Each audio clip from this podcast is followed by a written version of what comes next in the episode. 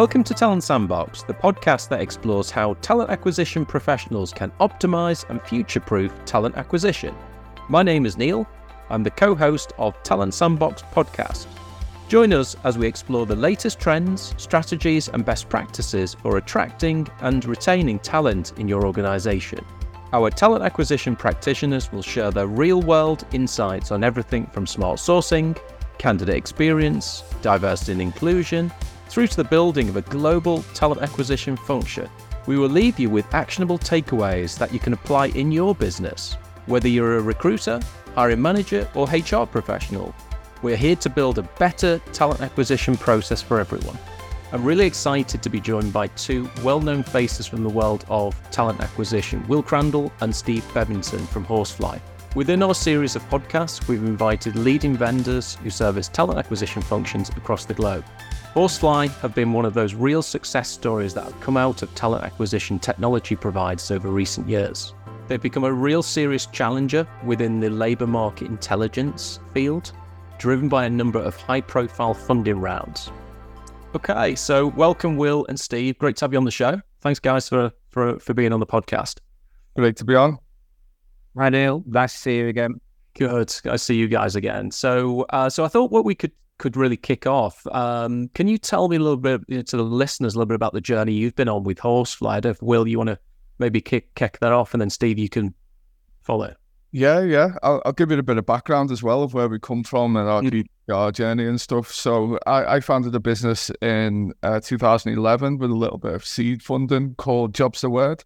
And basically our superpower was the ability to collect social profiles from across all the entire web, merge them together, complete them. So, you know, if you've got XY skill, you've definitely got Z skill. And we were creating this really rich database. And each one of the profiles had the email address associated with them. You know, everything's going great. Companies would come to us, say, we've got this campaign. Can you find people that match the skill set? And we used to email our data set, and everything was going great. We got £1 million invested from Mercia, and we were about to be acquired by the biggest job board in Europe. And GDPR happened, and we were like, "Oh, we've got a product that's not GDPR compliant." I think it's one of the most exciting times of the company when we had to completely pivot our business model. And we come across the use case of, as a recruiter, I'm seen as a sponge for hiring manager requests.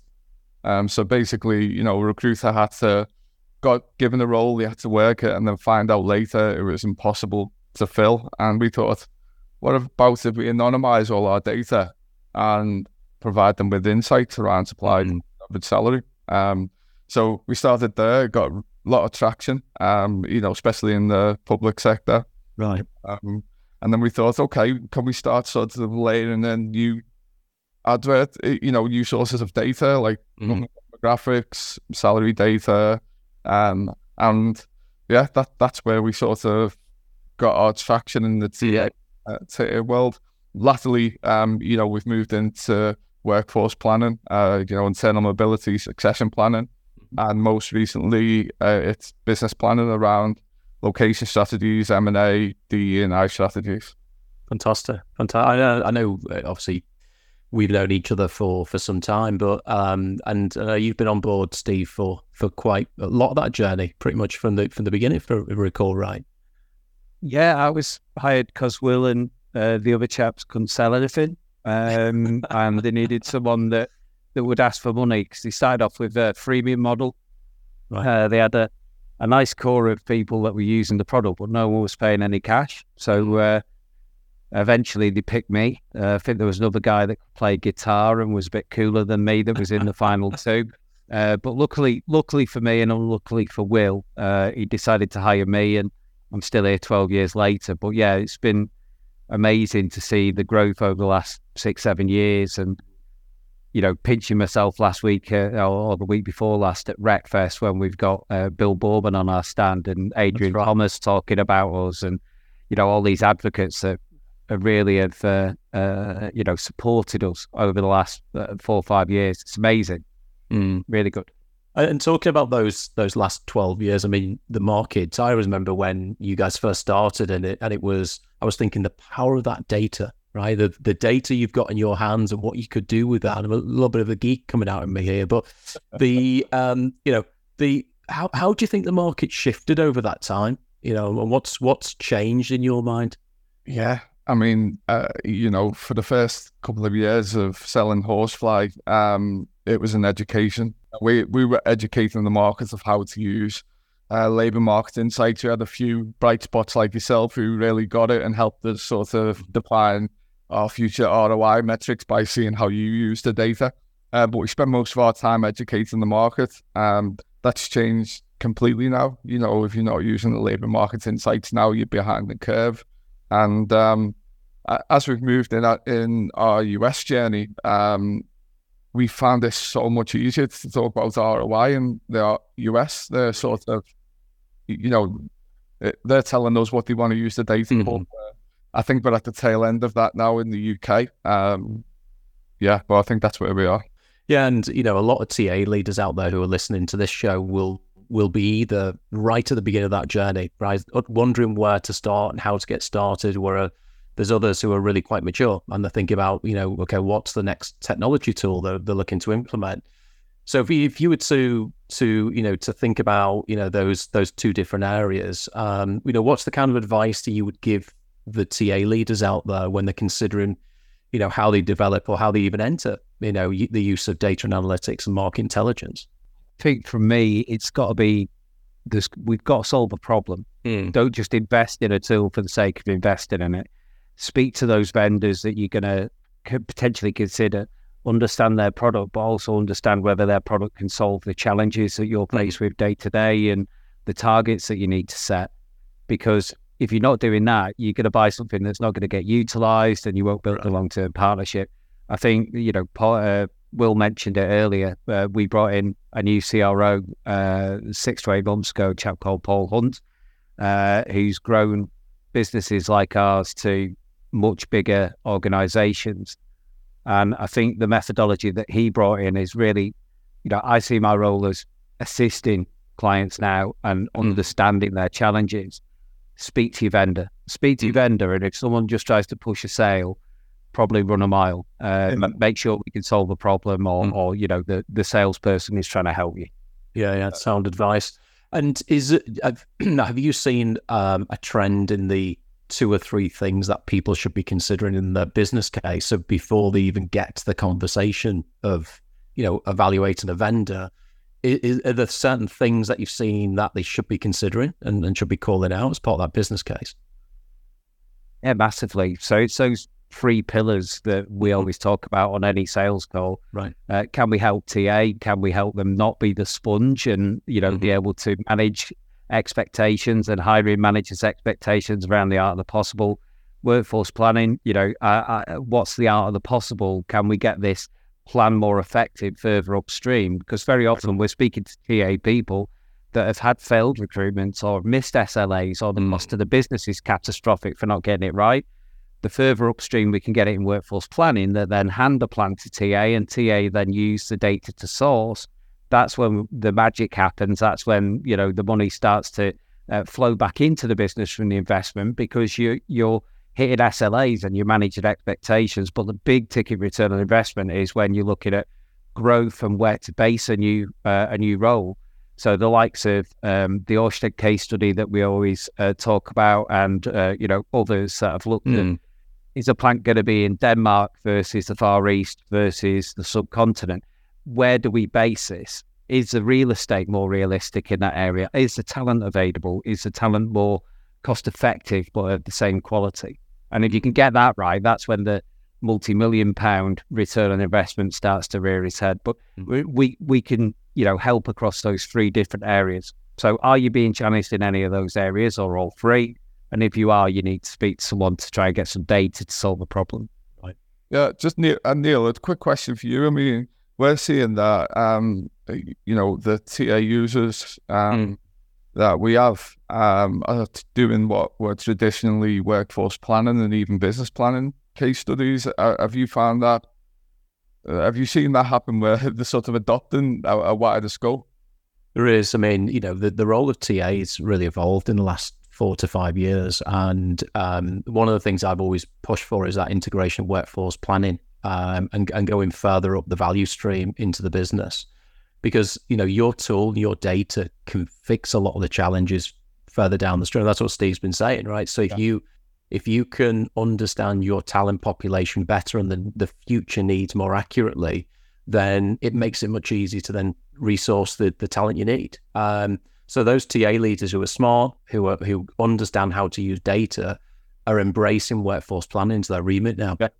Yeah, absolutely. And, you know, because I mentioned before about the US sort of being a bit further along, we're at the tail end of that. And I think really sort of motivated, sort of enthusiastic TA people and leaders can start adopting it like the US has, because the US, like, you're hearing less about workforce planning, more about sort of TA.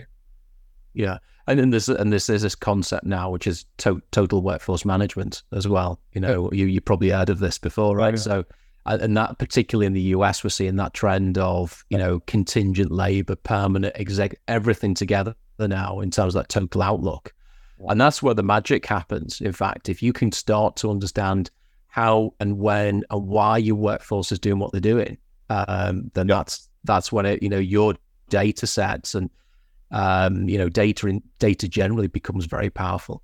Yeah, absolutely. And there's like a power balance, isn't there, with like these new teams that are coming in, like intelligence, and everyone seems to want to not phase out, but sort of be in control of the other. When, like you say, if we just all fit under total workforce management, then, you know, there's a nice umbrella there where we can all work together, share data resources, which is not happening in some companies because they're splitting it out. And yeah, it's interesting. Yeah, well, it's yeah, you're right, because I mean, sometimes finance own it, sometimes HR own it, sometimes nobody owns it, right? So I think that's where the opportunity is. And, you know, talking about the future and talking about AI is a really hot topic at the moment. Driving every time I turn LinkedIn on, somebody's talking about, you know, AI or the impact of AI. I mean, I'm sure, again, you know, it's a hot topic for you, because I know you're always trying to push the boundaries. I mean, can you give me a little bit of a glimpse in terms of what you're thinking about, of how to either adopt or you have adopted AI into your tool? Yeah. So we luckily structured our data. We use a graph database technology, so it's sort of perfectly sort of set up to start integration conversational AI. So before the end of the year, we want to be able to give our users the ability to ask a question, a free text question, like, give me the top 3 locations based on supply and demand for Jobs the Word with Hadoop. And it returns back, you know, an answer using the AI.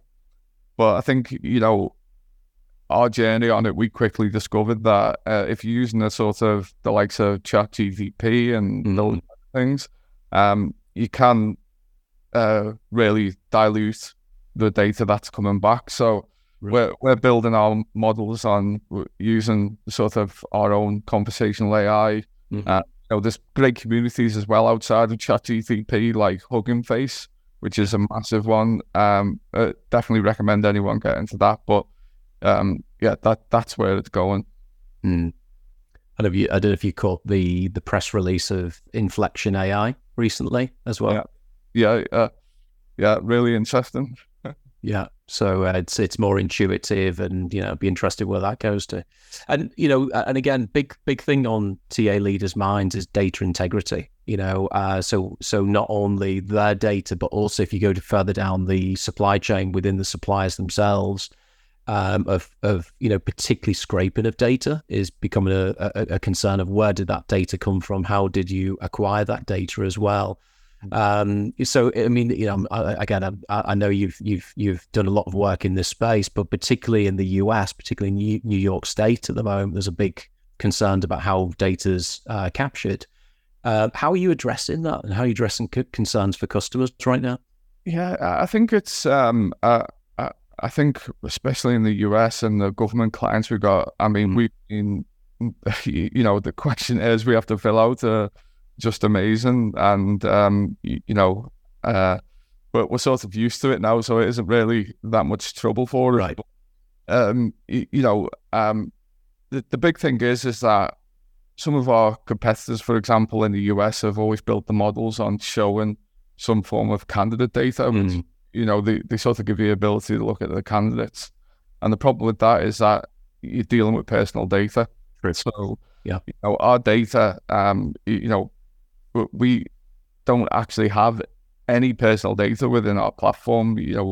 We identify skills using ones and zeros and job titles and ones and zeros. So we're very much a statistical platform, which is, we've always focused on doing that. So we don't really run into those type of problems, because once you get down to a certain level, it doesn't really come up. Yeah.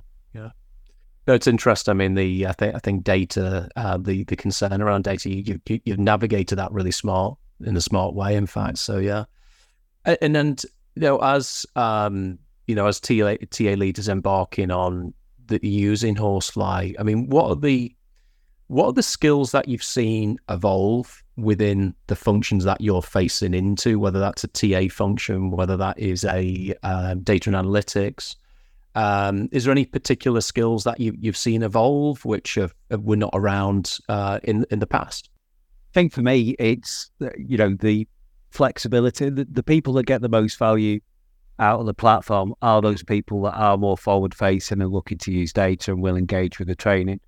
If it's just passed into a team of TA sources that are drowning under 50, 60, 70 recs, using data isn't necessarily at the forefront of their mind. It'll be those people that are working on a manageable amount of data, that have got direct reports, that are looking for information, looking for challenges, because the data's only as good as the person that's running the search, and the insight's only as good as the action you take off the back of it.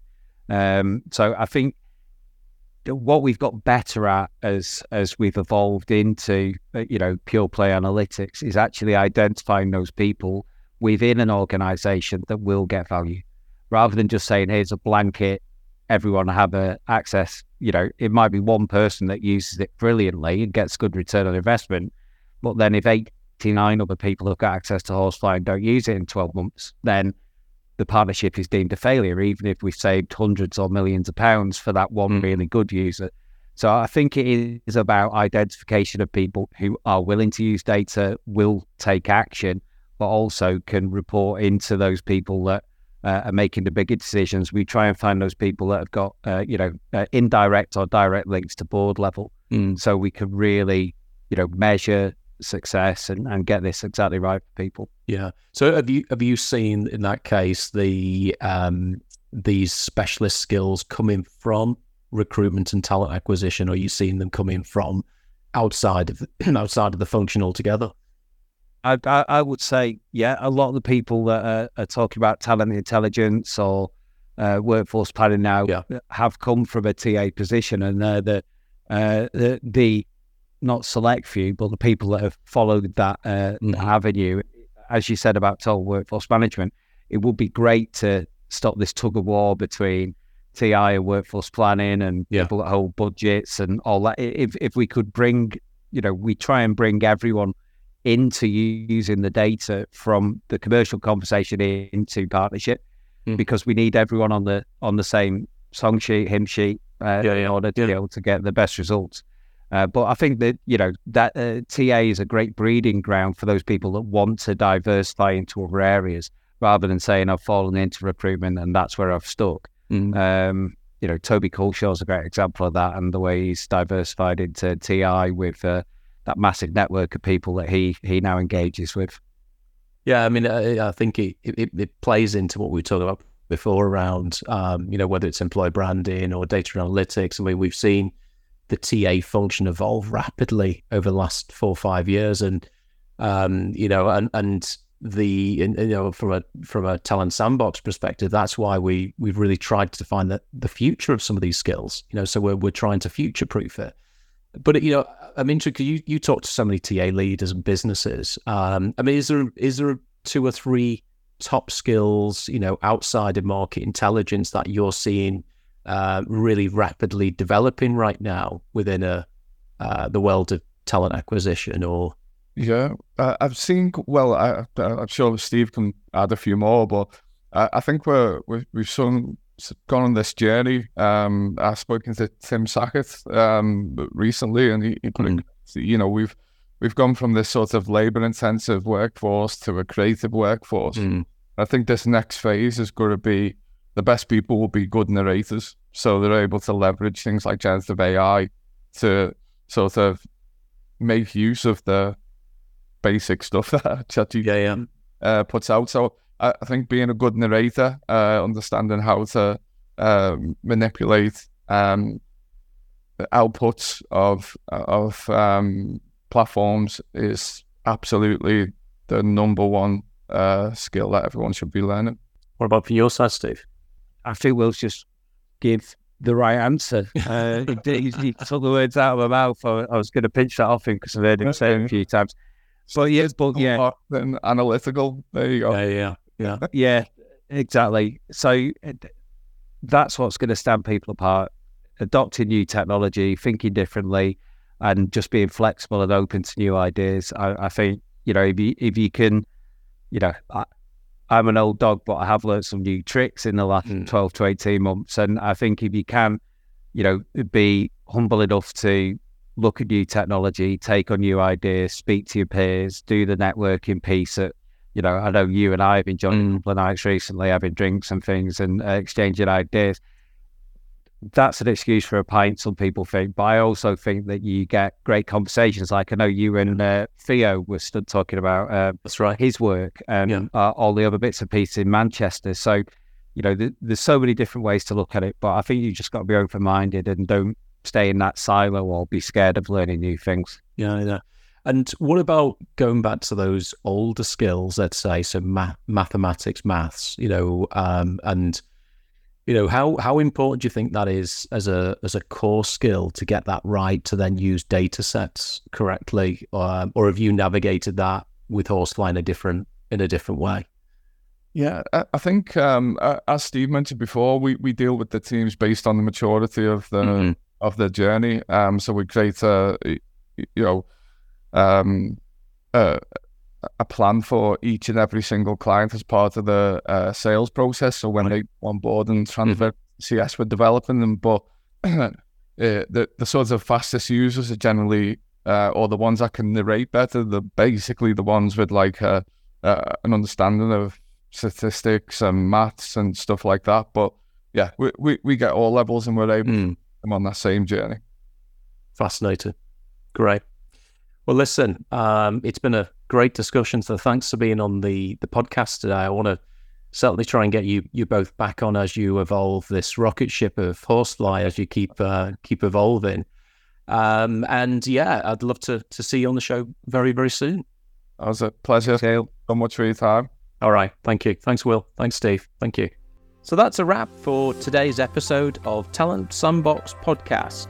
As always, thank you for listening. If you'd like to be a guest of our podcast, then please email us at hello@talentsandbox.com.